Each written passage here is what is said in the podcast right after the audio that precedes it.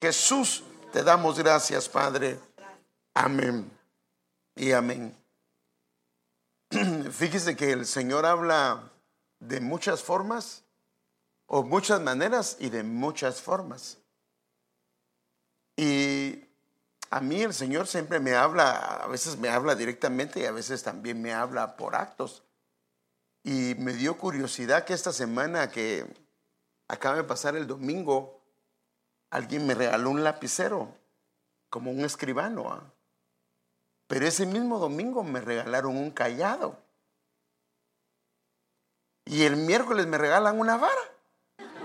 Digo, Padre Santo, y no creo que se hayan puesto de acuerdo, pero digo, Señor, Padre, ayúdanos, Señor, ayúdanos, Señor. Porque ahora, fíjese, ¿es algo casualidad? O el Señor hablando de muchas formas y de muchas maneras. Fíjese que eh, el día de hoy yo quiero compartir ese tema, ordenando el orden y el desorden, la parte número dos. Hoy me siento como el apóstol Sergio porque él a veces da en un día como el mismo tema, lo da como cuatro enseñanzas. yo no sé si sabía, pero si no lo sabía, el día de hoy estuve compartiendo a las dos de la tarde en el Ministerio de Benecer, en la radio Rema TV. Y estaba predicando este mensaje, pero la parte número uno. Y no, eh, no lo sacaron ahora en las redes, sino solamente en la televisión del ministerio. Así están sacando ahora los mensajes, pero el día de mañana ya eh, Melanie, con la ayuda de Dios, lo va a poner en las redes nuestras para que usted lo pueda escuchar. Y así usted lo puede, si no pudo escucharlo a las 2 de la tarde, pues lo va a poder escuchar mañana. Y créame que lo que estoy dando ahí, y el Señor me lo ha dado. Y yo quiero decirle algo porque eh, sentía que no era correcto dejar el tema, pero es que no tenía cosas que decir eso, pero no podía tocar el tema porque hasta que no se diera en el ministerio. Entonces, pero ya se dio. Entonces, quisiera continuar con esto, ordenando el orden y el desorden. Ahora, ordenando el orden, ¿cómo es eso? Esto parecía, pareciera incongruente, pareciera que no se oye bien o inclusive se podría oír redundante, pero no es así. El orden, el desorden, por supuesto, es obvio hacia en nuestros ojos. No tenemos que eh, eh, eh, tener el don de ciencia para saber si algo está desordenado. Desde cualquier punto de vista se puede ver. Pero fíjese, aquí viene el asunto. Entonces, ordenando el orden y el desorden, pero hay orden que no es un orden saludable. Y yo lo quiero ver porque de alguna manera voy a hacer un pequeño repaso para entrar a lo que quiero continuar. Ahora, esto lo tienes que ver desde la perspectiva bíblica. Por ejemplo, la Biblia habla que una casa que estaba ordenada, estaba limpia, estaba barrida. Ahora, no se está refiriendo a una casa física, sino se está refiriendo a una casa espiritual. ¿Y qué es una casa espiritual?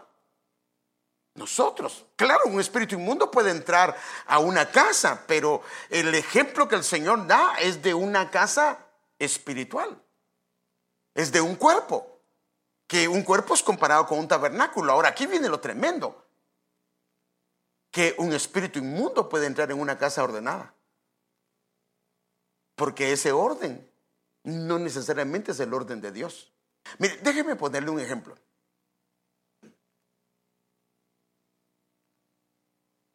Haga de cuenta que entra a una casa y la refrigeradora, si la tiene, a la par de la puerta de la entrada.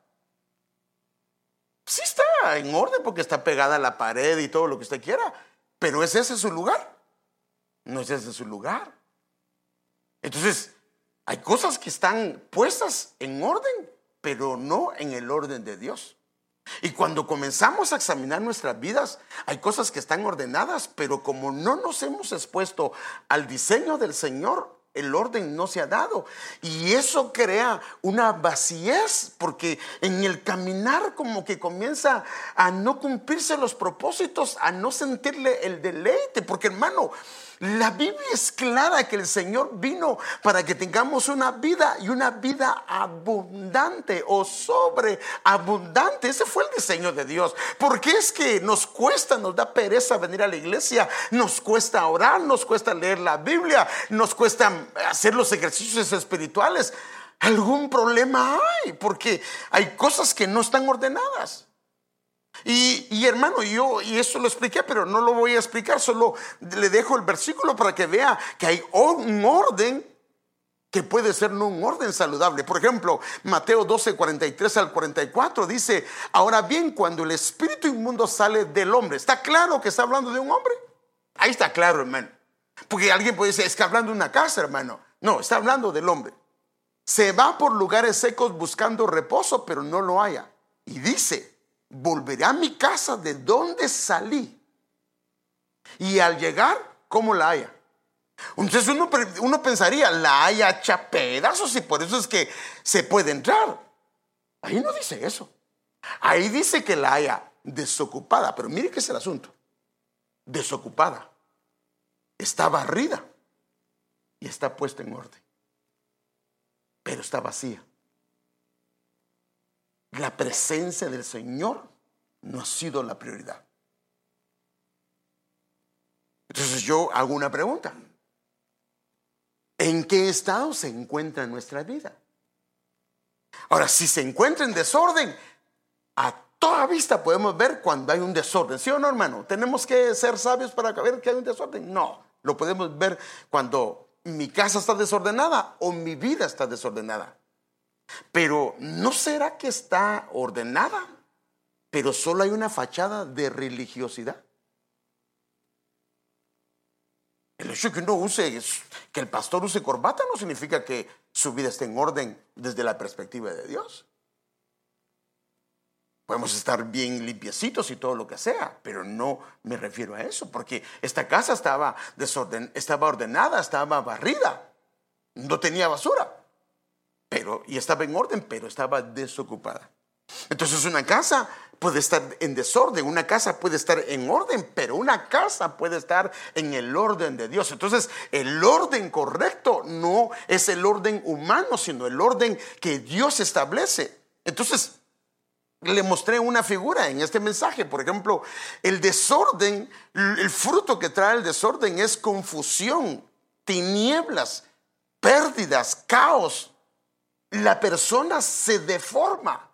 Lo que había dejado de hacer, lo comienza a hacer. Y la imagen de ese hermano, la imagen de esa hermana comienza a deteriorarse.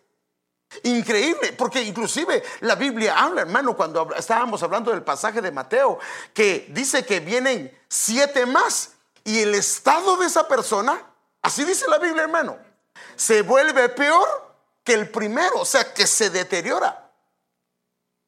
Ahora, ¿qué pasa si se va al mundo? Pues por lo menos decimos nosotros, pues está en el mundo. Pero ¿qué si se deteriora, eh, la casa está no en el orden de Dios, está desocupada y tiene espíritus inmundos? Porque hermanos, Jesús llegó a, a varias sinagogas y él reprendió espíritus no solamente en la gente de afuera. ¿Sí o no? ¿Está claro eso? Se ha leído los evangelios, ¿verdad? Él reprendió espíritus inmundos en gente que estaba en la sinagoga. ¿O no? Él reprendió espíritus inmundos en gente que estaba en la sinagoga. Si estaban en la sinagoga, bueno, alguien diría, ¿no será que primera vez que llegó a la iglesia? puede ser, pero el problema es que no fue solo una vez, fue más de una vez. ¿No será que estaban ordenados desde su perspectiva? Pero no en el orden de Dios. Entonces, aquí se puede ver cuando hay un desorden. Entonces, el paso a seguir es que hay que volvernos al Señor para ah, que Él nos ordene. El asunto es que no nos podemos quedar solo con que Él nos ordene, sino tenemos que irnos metiendo en el diseño de Dios, porque hay orden Y el fruto, por supuesto, las cosas se comienzan a normalizar de lo que uno debe de ser. Comienza a haber un cambio, un aspecto externo, comienza a haber un orden que no necesariamente significa un orden de prioridades. ¿Y qué es lo que hay que hacer aquí? El paso a seguir es ordenar con orden de prioridades. Porque hay mucha gente que tiene sus finanzas bien, bien, bien establecidas, hermano. No tienen problemas de deudas. Su casa está muy bonita. Su carro bien limpiecito. Pero su vida interna está hecho pedazos. Y todo ha sido porque el Señor dejó de ser su prioridad. Entonces el orden de Dios es cuando Él comienza a ser la prioridad y entonces se comienza a agradar no a mí, ni a, sino se comienza a agradar al Señor. Se comienza a cumplir los propósitos de Dios. Se comienza a andar en la voluntad de Dios, no en la mía. Se comienza a ver deleite. Hay satisfacción, hay gozo en lo que hacemos para el Señor. Y se, es una lámpara en medio de la casa donde andamos. Entonces la pregunta es, ¿somos lámpara en la casa donde estamos? Hay una lámpara encendida en tu casa a través de tu persona. Porque fíjese, hermano, hay veces que algunos viven por el calor y la luz de otros, pero ellos no tienen luz. O su luz está como un pabilo que humea. Y hay luz en casa, pero a causa de una persona.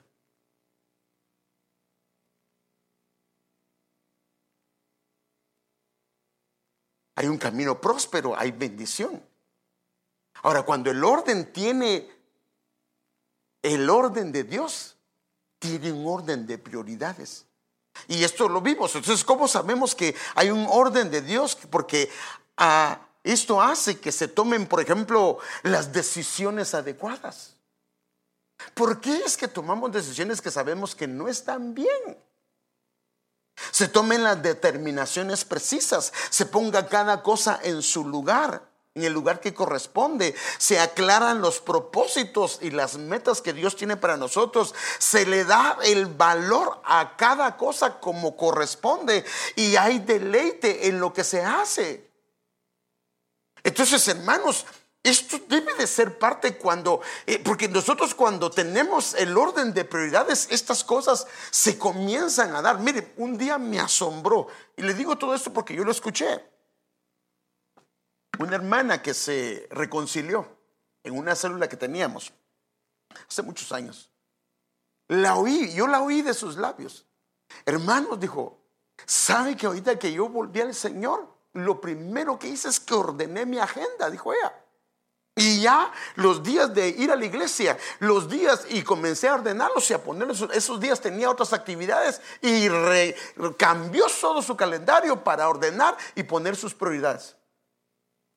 O sea, por eso es que acuérdense que cuando viene aquel hombre y dice, si en algo he defraudado a, alguien, yo le devuelvo cuatro tantos y, y voy a dar parte a los pobres. Y el Señor dice, después de eso, hoy ha venido la salvación a esta casa.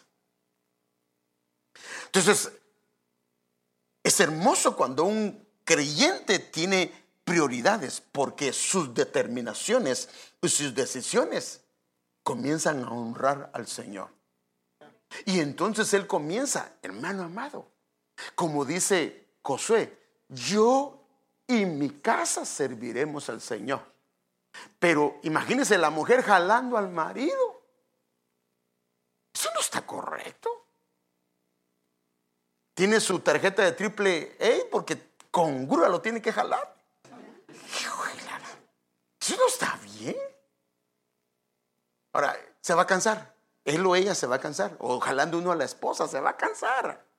No, no, no. Lo que tiene es que ordenarse el orden de prioridades. Cuando se ordena esto, se ordenan estas cosas. Ahora, cuando el orden de prioridades está ordenado, ¿Qué dice la Biblia que se debe de ordenar? Y esto lo vimos, y hermano, se lo recomiendo porque ya hablé de la casa, pero yo no quiero hablar hoy de la casa porque ya hablé. Se ordena tu casa, se ordenan tus palabras, se ordena las, la obra de nuestras manos, se ordena el guardar el reposo, el guardar los días del Señor, se ordena las labores que se hacen afuera. Pero hoy yo me quisiera enfocar en una cosa, pero se ordenan dos cosas, porque yo quisiera hablar de todo lo demás, pero hoy me gustaría solo hablar que se ordena el camino. Mire, aquí lo dice, el que ofrece sacrificio de acción de gracias me honra, y al que ordena bien su camino, le mostraré la salvación de Dios. O sea que cuando el camino, cuando la Biblia habla de camino, habla del carácter. Cuando la Biblia habla del camino, habla del curso de la vida, de la conducta, de las costumbres que tenemos, de eh, la manera que nosotros tenemos de proceder. Ah, de eso está hablando la Biblia. Entonces, y tiene que ver con el, siguiente que le voy a hablar. Pero para llegar a esta, para que algo se vuelva costumbre, tiene que volverse en hábitos. Y los hábitos, por decirlo de esta manera, son los pasos que uno da. Se comienza a transitar por un camino y al transitar por un camino se comienza a, hacer camino.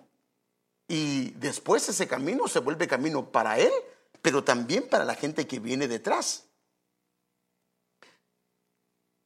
Entonces, para cambiar esto necesitamos cambiar nuestros pasos. Y esta es la otra parte que yo quisiera tratar.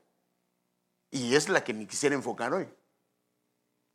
Eh, tiene que ver también con el camino, pero me gustaría más enfocarme en la parte que el Señor ordene mis pasos, porque los pasos son los que me llevan al camino, porque inclusive puedo estar en el buen camino y tener pasos malos.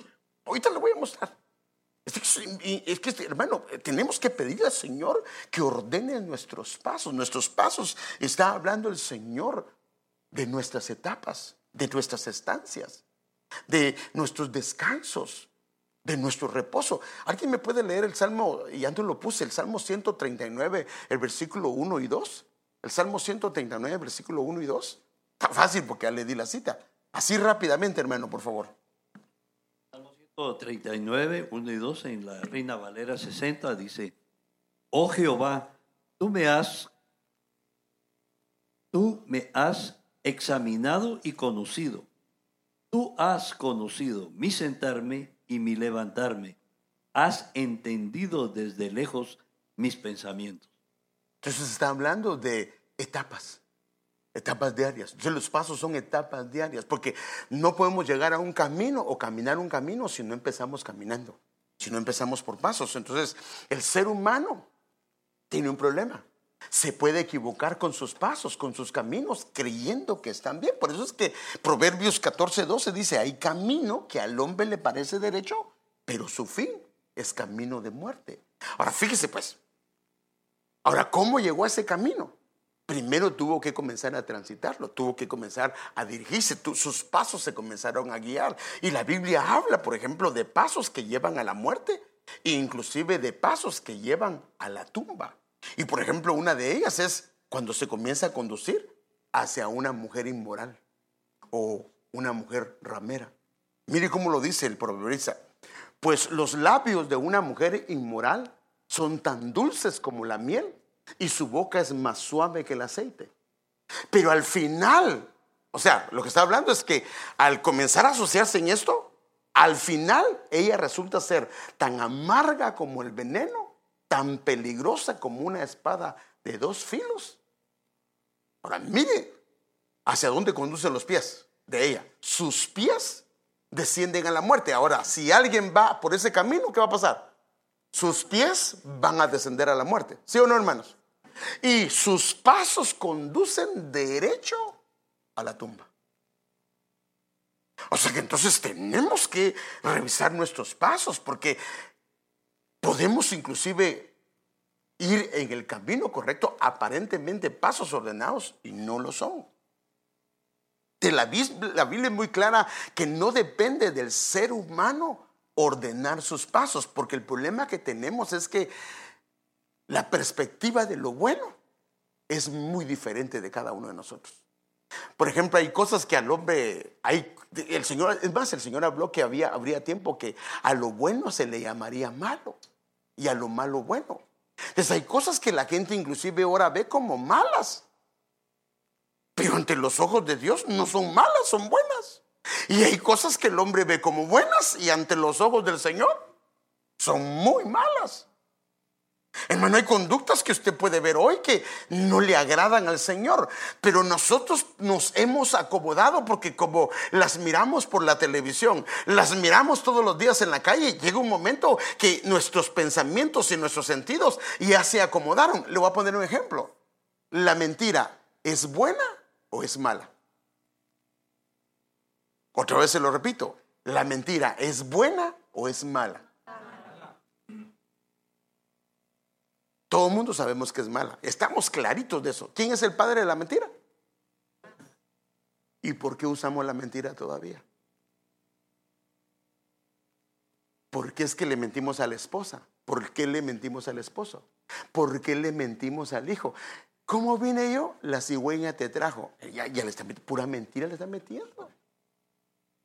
Entonces, le mentimos al jefe. Hermanos, en algunos le estoy diciendo todo esto porque yo lo he visto. Yo lo he visto. En, en, pueblo del Señor. Amantes del Señor, aman al Señor. Pero como la mentira se ha vuelto tan generalizada, que uno se ha ido acomodando poquito a poquito. Y se va acomodando y de alguna manera ya no lo ve tan malo. Mire, mire hermano, perdóneme. Si hoy, si hoy yo diera un mensaje de la mentira, todo el mundo pensaría en alguien más, menos en uno. Porque las mentiras que uno dice las ve como, no, fueron, fueron piadosas, no, no fueron, pero serán piadosas. La Biblia dice que los mentirosos se van a ir al lago de fuego. Hermano, así dice la Biblia. Es muy claro en eso. Ah, no me lo cree. A ver, búsquelo ahí pues para que vea. Entonces, entonces, mentiroso significa alguien que mentira, practica la mentira. O que no o los mentirosos no heredarán el reino de los cielos. Y si no heredarán el reino de los cielos, ¿a dónde van? Entonces ahí, inclusive los mentirosos los compara con unos pecados que nosotros, hermano, lo tienes ahí. El micrófono. Ay, vos, vos que me estás durmiendo, estás buscando la cita.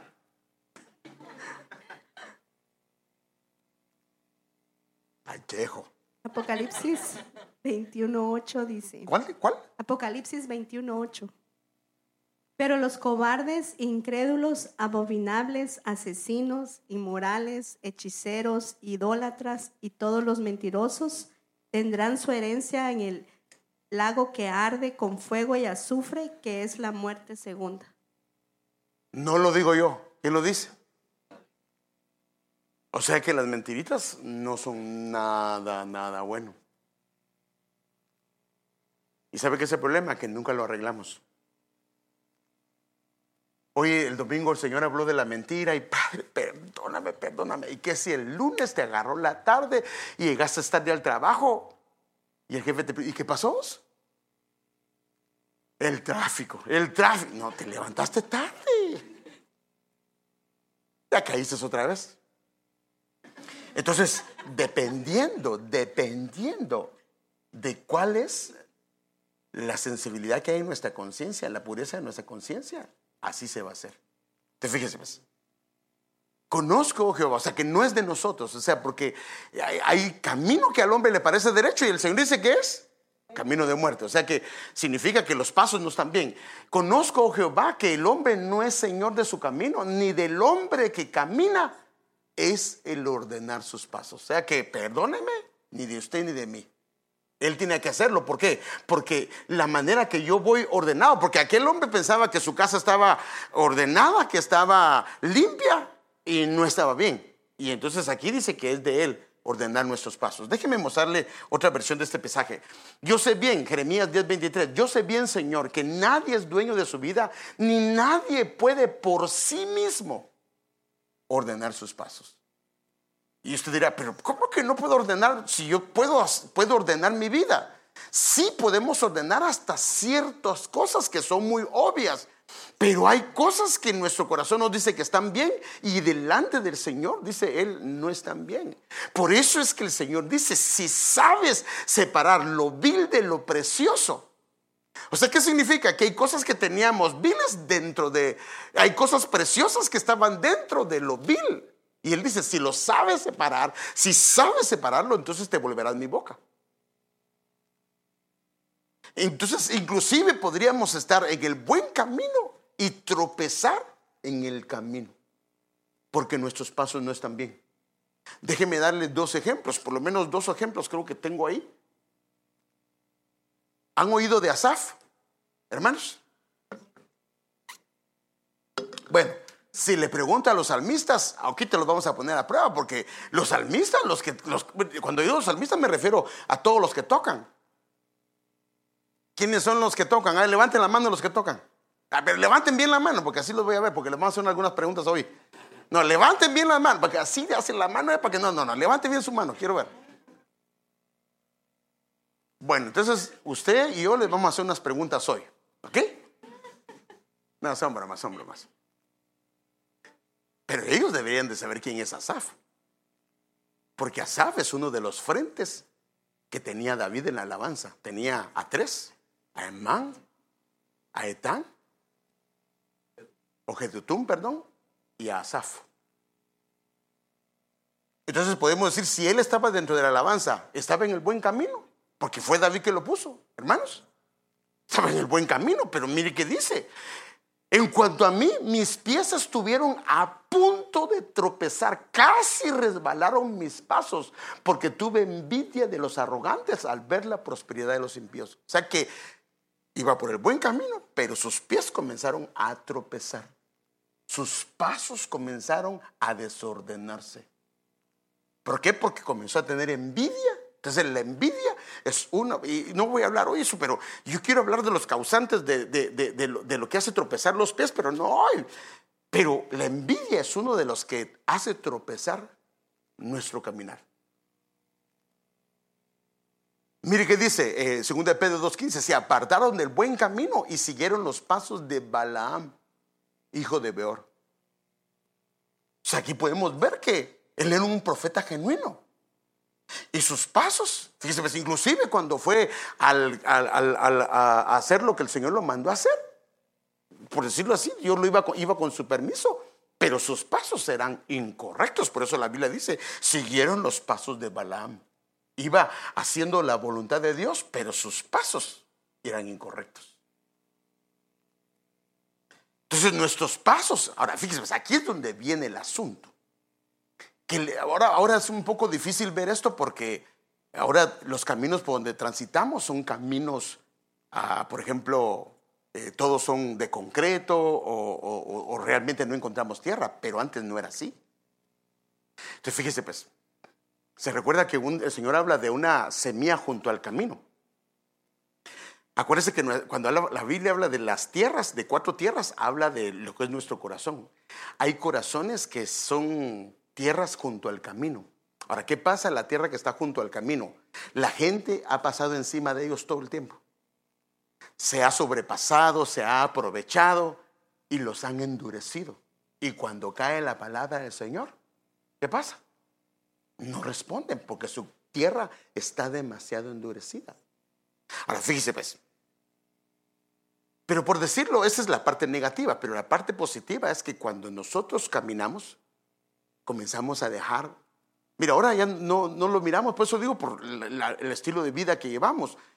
Pero sabe que en la antigüedad, cuando seguían a alguien, lo seguían y ellos evaluaban qué, qué, distancia llevaba, cuánto tiempo llevaba la persona, si iban uno, dos o tres personas, si iba con caballo, iba con no. De verdad, hermano, todo eso lo sabían. Porque lograban ver el caminar, los pasos de la persona. Inclusive algunos podían inclusive saber si iban niños o no iban niños. Ahora, cuando comenzamos a transitar un lugar, dejamos huella. Y el asunto de dejar huella es que los que vienen atrás, ahora, ¿quiénes vienen atrás de los padres? Y espero que también la esposa, ¿verdad?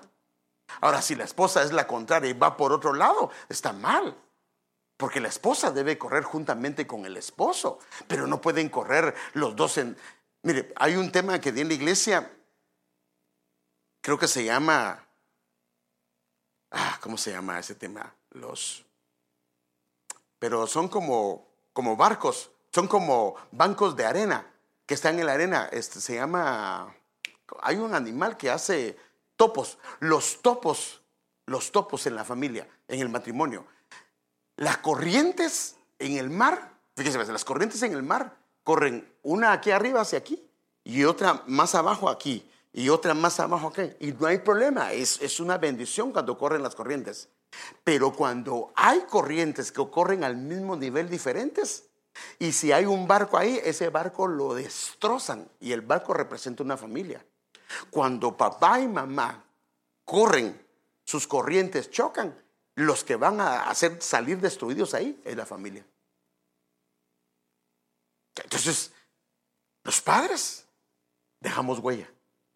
Este fue el diseño de Dios para poder guiar a nuestras familias, para que ellos puedan tener una manera de guiarse. Déjenme darles algunos ejemplos. Jonatán, eh, perdón, Joram, eh, eh, segunda Reyes 8, 17, 18, Joram tenía 32 años cuando comenzó a reinar y reinó en Jerusalén durante 8 años.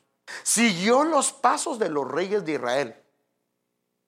Como ellos marcaron el camino, siguió los pasos, como había hecho la dinastía de Acab, pues se había casado con una hija de Acab y ofendió al Señor. Entonces, como el padre lo ofendió, él también terminó ofendiendo al Señor. Mira otro pasaje. Nadab, hijo de Jeroboam, empezó a reinar en Israel en el segundo año del reinado de Asa en Judá y reinó sobre Israel durante dos años. Nadab ofendió al Señor, siguió los pasos de su padre e imitó los pecados que éste hizo cometer a Israel. Entonces, perdónenme, hermanos, pero nosotros tenemos que arreglar nuestros pasos porque si no los arreglamos, nuestros hijos tienen la tendencia de caer en esos mismos pasos. Hay gigantes que nos toca que vencer a nosotros. Si no los vencemos, los dejamos vivos y después nuestros hijos tienen que lidiar con sus propios gigantes y con los que nosotros no vencimos. Entonces, ellos van a seguir, hermano, van a seguir los pasos de nosotros. Mire este otro ejemplo. Basa, hijo de Agías, comenzó a reinar sobre Israel en Tirsa, el tercer año en el reinado de Asa en Judá, y reinó durante 24 años. Basa ofendió al Señor, siguió los pasos de Jeroboam. Y aquí vemos una lista, por ejemplo, Ocosías siguió los pasos de Acab, Acá siguió los pasos de sus padres, Amón siguió los pasos de sus padres Manasés. O sea que cuando un padre comienza, ese es el asunto, cuando un padre comienza a dar sus pasos, no solo está dando sus pasos él, sino está dejando una huella para que sus hijos caminen. Entonces tenemos que arreglar, tenemos que pedirle al Señor que arregle. Entonces si yo, hermano, y, sabe qué es el problema, que las cosas malas, los hijos las agarran un poquito más. Lamentablemente. Porque pues si yo fumo y le digo a mi hijo, no fume, ¿qué cree que va a hacer? Por, mire, aún por curiosidad. La persona viene, tira su chenca, casi no tiene nada, y allá le levanta el patojito y quiere probar. Hermano, es que, o usted nunca fue curioso. Usted no se echó sus traguitos cuando su papá tomaba. Aquí no quiere decir nada, pero hermanos, algunos otros, cuando los papás tomaban, y peor si nos mandaban a comprar, hermano, le quitábamos un cigarro a la cajetilla. Y ahí andábamos, y queríamos ver cómo iba de ahogarse, pero quería ver cómo, cómo se sentía. Y así se comenzó, hermano, Muchos así se metieron. Entonces, tenemos una responsabilidad de que el Señor ordene nuestros pasos, porque hay una familia que nos está siguiendo, hay una familia que va detrás de nosotros, hermano, y somos responsables. Y por eso es que el Señor lo que quiere es que papá sea como la punta, la punta de una, de una, de una flecha, hermano, que vaya abriendo camino. La madre es la varita que es la que más función tiene en la casa, y los hijos son las eh, plumitas que vienen atrás y la flecha va a dar en el blanco. Pero papá no puede ser una punta sin punta. Tiene que tener una punta, tiene que saber a dónde va, tiene que ser dirigido, tiene que ser enviado por el Señor. Ahora, déjenme darle unos eh, ejemplos positivos. Y Barak convocó a Zabulón y a Netalí en sedes y subió con diez mil hombres que siguieron sus pasos. Estos hombres iban a batallar, a hacer la guerra del Señor. Como iban ellos, los demás les siguieron sus pasos. Mire este otro. De todas las tribus de Israel, los que querían adorar de corazón al Señor, Dios de Israel, siguieron a los levitas a Jerusalén, donde, o sea, siguieron los pasos de ellos. O sea que los levitas son aquellos que sirven al Señor. A Jerusalén, donde podían ofrecer sacrificios al Señor Dios de sus antepasados. Esto fortaleció al reino de Judá y durante tres años apoyaron a Roboán, hijo de Salomón, pues durante esos años ellos siguieron fielmente los pasos de quién? ¿A quién marcó el camino? David. Entonces el asunto es, ¿cuál es el camino? ¿Cuáles son los pasos que estamos llevando? Ahora, por eso es que tenemos que no solamente revisar nuestros pasos, sino que los pasos sean en el diseño del Señor. Llega el año a su fin, en este caso, una etapa que podemos evaluar, llega al año a su fin y está lleno de bendiciones. Si va en el paso del Señor, va lleno de bendiciones. Por donde quiera que pasas, dejas gran abundancia. Ahora, ¿qué dejas en el camino? Detrás. Hijos que no quieren buscar al Señor. Hijas que no quieren nada con el Señor. Porque en la iglesia somos uno y en casa somos otro. ¿Cómo somos en casa? ¿Cómo somos en el trabajo? ¿Cómo somos con los compañeros? ¿Cómo somos con la familia? ¿Qué opinión tienen mis hermanos? ¿Qué opinión tienen mis hermanas? ¿Qué opinión tienen mis tíos? ¿Qué opinión tienen mis tías? ¿Qué opinión tienen mis papás? Eh, los papás nunca te van a decir nada malo, pero ¿será que te lo pueden decir? Si te dicen algo malo, ¿será que le cortas la ayuda? Y mejor no te dicen nada. ¿Qué piensa la gente? ¿Qué piensan sus hijos de usted? ¿Cómo cómo lo ven sus hijos? ¿Cómo lo ven? ¿Qué piensan de usted? ¿Qué piensan de mí? Dirán, a mi papá de veras que hoy se la echó buena, ¿va? Yo nunca he visto eso en, su, en mi casa, nunca lo he visto. A la que triste sería, hermano. Ahora tengo pies de barro, sí.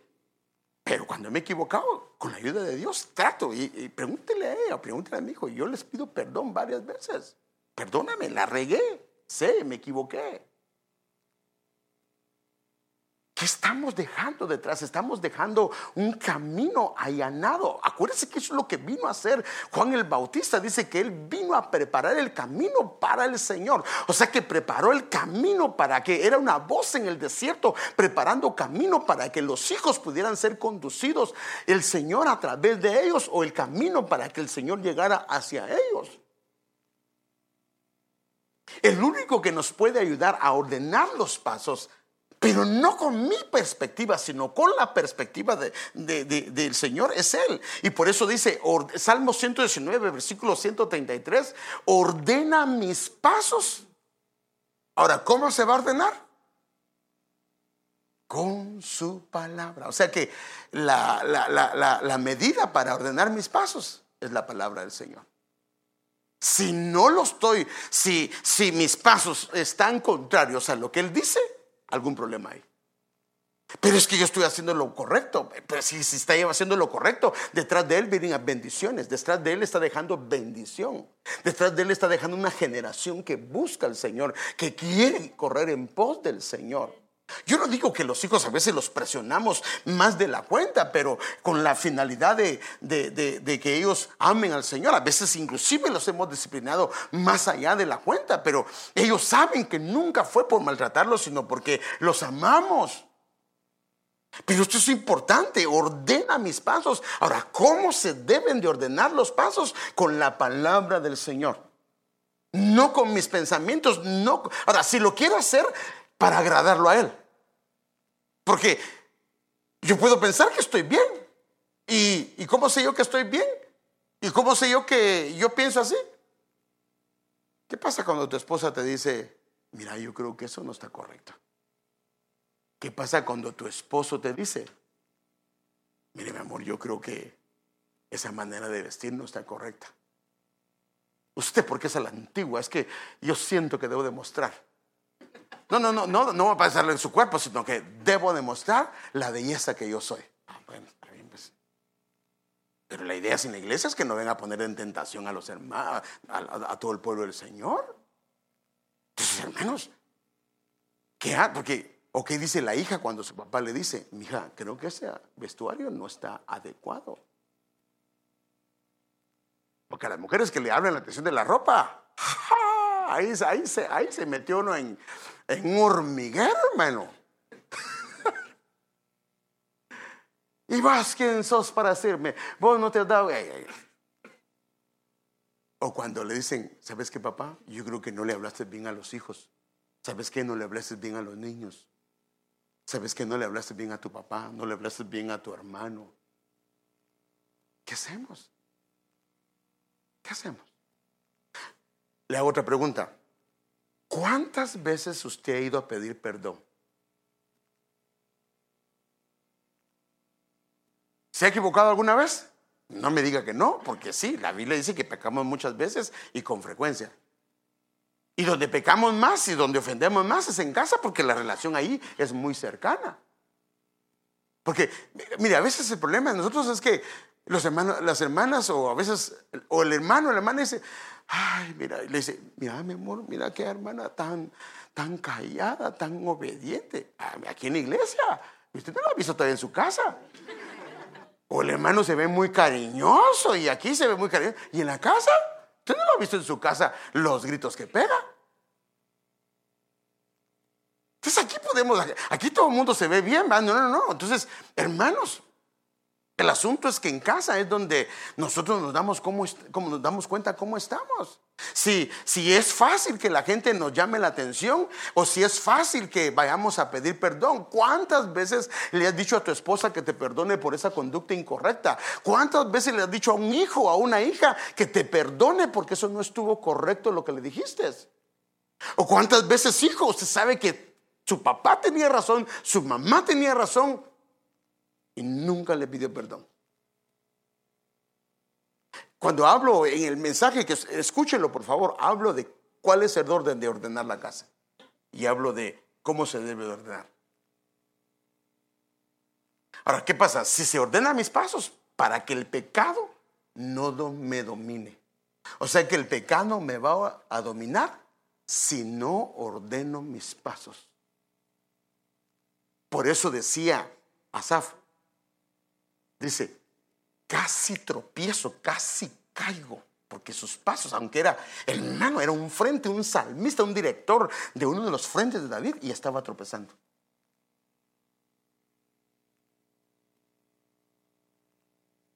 Ahora, no es que alguien no camina, sino que es por dónde van sus pasos, a dónde lo están llevando.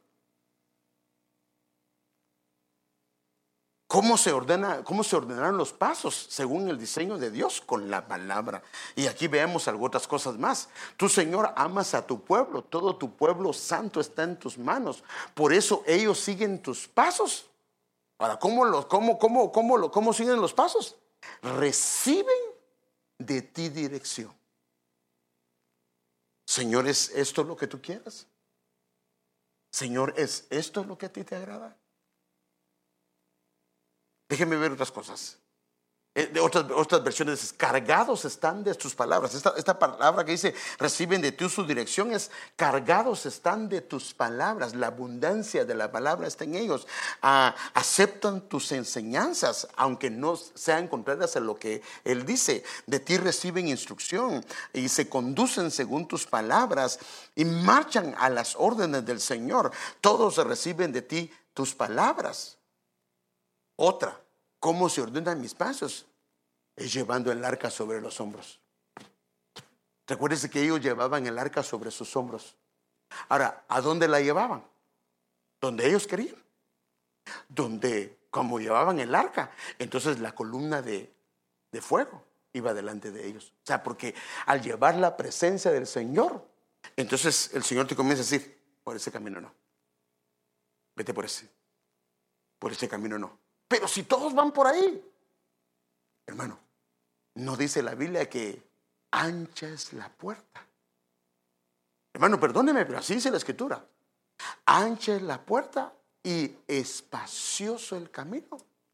¿Te lleva a qué? A la perdición. Y muchos son los que entran por ella. Pero angosto es la puerta y angosto es el camino que lleva la vida. Entonces con los jóvenes tenemos muchos problemas con eso. Pero si a él se lo permiten, si a ella se lo si el papá de ellos también es cristiano y el papá de ellos es el pastor de la iglesia. Sí, pero hay veces que hay iglesias que no están bien, hermano. No buscan la santidad del Señor. Entonces, entonces el asunto es que no importa dónde sea. Pero aquí el asunto, hermanos, es que llevando la presencia del Señor. Por eso, mire, estaba contando mi esposa hace unos días. Porque yo, he entendido algo al menos. Eh, llevo muchos años de pastorear, solamente ocho años, pero sí en el camino del Señor ya llevo muchos años y he estado cerca de hermanos pastores. Y he visto muchas cosas. Miren, a los niños chiquitos uno no tiene que preguntarles si quieren adorar. Uno los ayuda, los aconseja y les enseña por qué debemos de adorar. Pero cuando los hijos llegan a una edad ya no los puede forzar. No les puede decir que lleguen a la iglesia porque están grandes. Lo que tenemos que hacer es orar por ellos y que ellos se encuentren con el Señor. Usted le puede estar diciendo, no hagas esto, y lo va a hacer, hermano. Es más, algunos por capricho lo hacen. Cuando uno está insiste, insiste, insiste que no lo haga, ¿qué es lo que hace? Eso hacen. Pero el día que se encuentran con el Señor, recuerdo una jovencita que estaba en unos caminos incorrectos, se encontró con el Señor y le decían que eso no estaba bien, pero desde el día que se encontró con el Señor dijo, ya no más.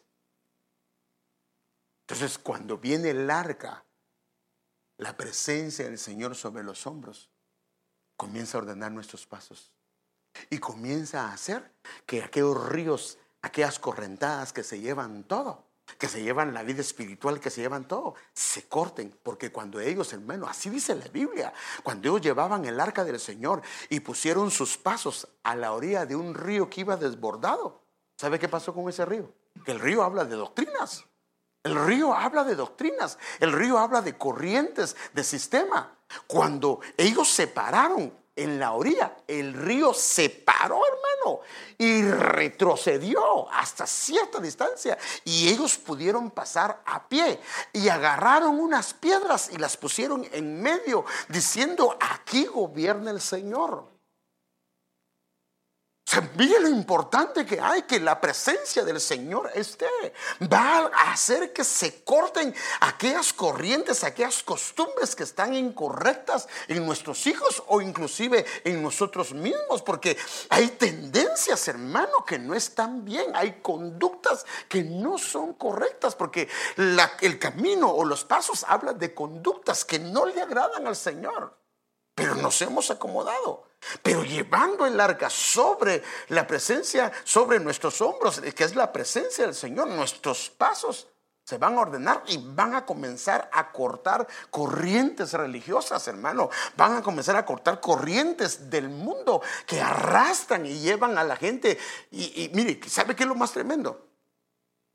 Mire, pues. Cuando ellos pasaron sobre el arca, a ver, a ver, una Coca-Cola, bueno, no sé si, pero ahí me dice, porque si no, no se la doy y tampoco le quiero mentir, o no está mintiendo. Hermano, usted mintió porque prometió una Coca-Cola y no se la dio.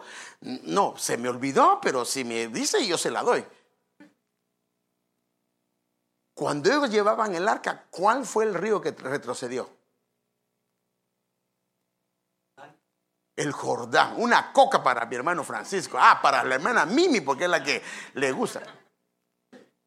Ahora esa corriente, ahora aquí una doble, no, un doble litro, no, porque no, mejor otra coca. ¿A dónde iba esa corriente? A las dos cocas, una para hermano Francisco y una para hermana Mimi. Al mar muerto. O sea que esa corriente, fíjese pues a dónde lleva. Esa corriente conduce a un mar que le llaman el mar muerto le llaman el mar muerto, o sea, corrientes que hacen morir. Y con la presencia del Señor, nosotros y nuestros hijos vamos a poder cortar todo eso. No hay cosas ancestrales que están haciendo daño a nuestras familias. Hermanos, ¿sí o no? Con la presencia y la, el arca sobre nuestros hombros se va a cortar. Y van a pasar sin ningún problema, en seco. Así dice la Biblia. En seco. Y también con la vara. Bueno, ya se me pasó el tiempo, hermanos. La sabiduría es otra cosa, así rápidamente. Eh, por el camino de sabiduría te he conducido, por sendas de rectitud te he seguido. Cuando andes, tus pasos no serán obstruidos. O sea, si andas por los pasos, no van a ser obstruidos. Y termino con esto, y quiero terminar con un versículo más, el final. El hombre bueno habla con sabiduría, el hombre bueno habla con justicia, lleva en el corazón la enseñanza de su Dios, la palabra de Dios. Jamás resbalarán sus pies. Jamás, eso dice el Salmo 37, versículo 31, jamás, esa es su promesa. Es más, la Biblia habla de algunas conductas espirituales, dice, el que hace esas cosas no caerá jamás. Así dice. Y comienza a dar unas descripciones de ejercicios y de cosas, de conductas espirituales. Pero aquí lo que dice, hermano amado, que la enseñanza del Señor, la instrucción del Señor, la palabra del Señor va a ordenar nuestros pasos y no va a hacer que jamás podamos resbalar nuestros pies. Y en otras palabras, que no hay una cojera espiritual. Porque, ¿sabe usted, hermano amado, que cuando Elías le pregunta al pueblo de Israel que estaba en la parte norte, donde habían adorado ídolos, y que el, altar estaba, ¿cómo se llama? Estaba eh, tirado. Eh, cuando él les dice, quien sea por el Señor, que venga, y nadie fue por él. Y dice que ellos claudicaban en sus pensamientos. Y una versión, la versión textual dice que ellos cojeaban en dos muletas perdón, no sé si en dos muletas o, estaban cojeando en una muleta. Porque hay gente que está cojeando en su camino. Hay gente que sus pasos no están correctos. Hay gente que sus pasos son de muerte y no están agradables delante de Dios. Entonces, ordenando, y por eso el tema se llama ordenando el orden y el desorden. Entonces lo que está ordenado tenemos que ordenarlo porque entonces se va a ordenar de, acuerdo al plan, al diseño de Dios. Porque el Señor lo que quiere, hermanos, es que podamos subir a esos lugares y que Él nos dé pies de siervos para que podamos habitar en esos lugares y nuestros pies, hermano amado, que son, ¿y por qué es importante? Porque los pies nuestros heredan heredan todo lo que pisare la planta de tus pies será vuestro. Entonces, por eso es que en su casa, si comienza a caerse algún traste, usted tiene autoridad porque ese lugar le pertenece. ¿Qué debe de hacer? En el nombre de Jesús, yo te reprendo porque este lugar es mío. El Señor me lo dio, en mi casa, es el lugar de mi reposo. Pero imagínense si todos los hermanos se van a encerrar en un cuarto. Llama al pastor vos para que venga a llorar por nosotros. Bueno, yo sí voy a ir, pero, les correspondía a ustedes si ese es su lugar. Amén, hermanos. Eh, Luis, está usted muy serio, hombre. Bueno, hasta hay que predicar la parte número uno porque tal vez no lo entendió, ¿verdad? No me dio, no me dio a entender, pero bueno, eso es todo, hermanos. Pero, ¿qué cosas debemos de ordenar? Nuestros pasos, nuestros pasos. Y es importante. No voy a hablar más, que solo hablé de esto, pero los pasos. Pero yo le pido un favor, que reflexionemos, que reflexionemos, hermanos, porque ¿no será que nuestros pasos están mal?